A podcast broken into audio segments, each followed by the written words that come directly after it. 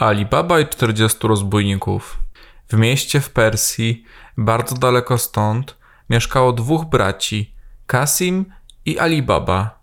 Kasim był bogaty, ale Alibaba musiał ciężko pracować, aby utrzymać żonę i syna. Pewnego dnia, gdy ścinał drzewo w lesie, zobaczył w oddali grupę jeźdźców. Alibaba szybko ukrył się w krzakach. Wkrótce zobaczył, że byli to mniej więcej 40 mężczyzn.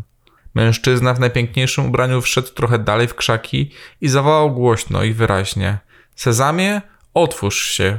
Drzwi w ścianie skalnej otworzyły się i zamknęły ponownie, gdy wszyscy rabusie byli w środku. Alibaba był zdumiony tym, co właśnie zobaczył. Pozostał w buszu, dopóki rabusi nie wyszli ponownie. Szef złodziei powiedział: Sezamie, zamknij się. A potem wszystkich czterdziestu odjechało. Alibaba nie mógł się oprzeć spojrzeniu na kryjówkę złodziei. Podszedł do skalnej ściany i powiedział: Sezamie, otwórz się. I ku jego zaskoczeniu drzwi się otworzyły. Wewnątrz zobaczył pokój pełen skarbów. Alibaba wziął tyle złota, ile jego osły mogły unieść. Zadowolony wrócił do domu.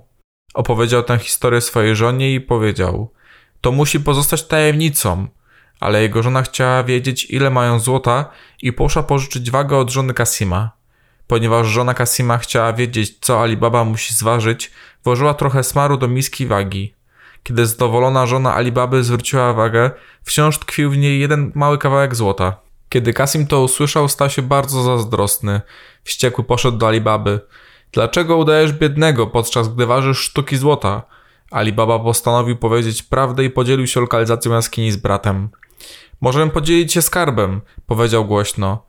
Ale Kasim nie chciał się niczym dzielić i potajemnie udał się do jaskini sam. Kasim bez problemu wszedł do jaskini, ale kiedy chciał wyjść, nie mógł sobie przypomnieć zaklęcia. Próbował wszystkiego, ale nic nie działało. Nieco później rabusie przybyli do jaskini i zabili Kasima. Gdy tylko Alibaba dowiedział się, że jego brat nie wrócił tej nocy do domu, poszedł go szukać. W jaskini znalazł ciało swojego brata. Zabrał go z powrotem do miasta. Przybywszy do domu brata powiedział do dzielnej pokojówki Morgiany. Nikt nie może wiedzieć, jak zginął Kasim. Obmyśl podstęp, żeby wszyscy myśleli, że umarł w łóżku. I tak zrobiła Morgiana.